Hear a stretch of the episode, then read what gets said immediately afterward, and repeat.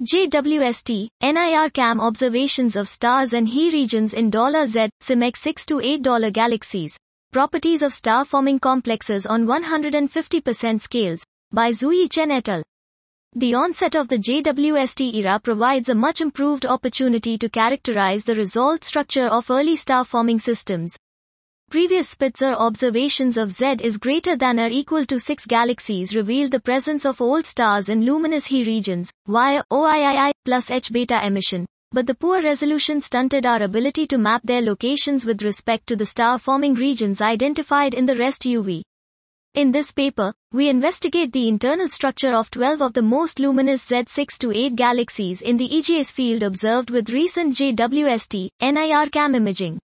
The systems appear clumpy in the rest UV, with more than half of the light coming from 10 to the power of 7 to 10 to the power of 9 emission star forming complexes that are 150 to 480% in size. The clumps tend to be dominated by young stars, median equals 36 megayears, but we also find large variations in clump ages within individual galaxies. The OIII plus H beta U varies significantly across individual galaxies, reflecting differences in stellar and gas properties, but the HE regions largely track the UV bright complexes.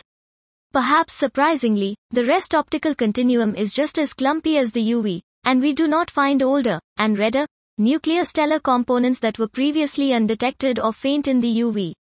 The majority of the stellar mass in Bright 6 this was JWST, NIRCam observations of stars and HE regions in $Z, simeq 6 to $8 galaxies, properties of star forming complexes on 150% scales, by Zuyi Chen et al.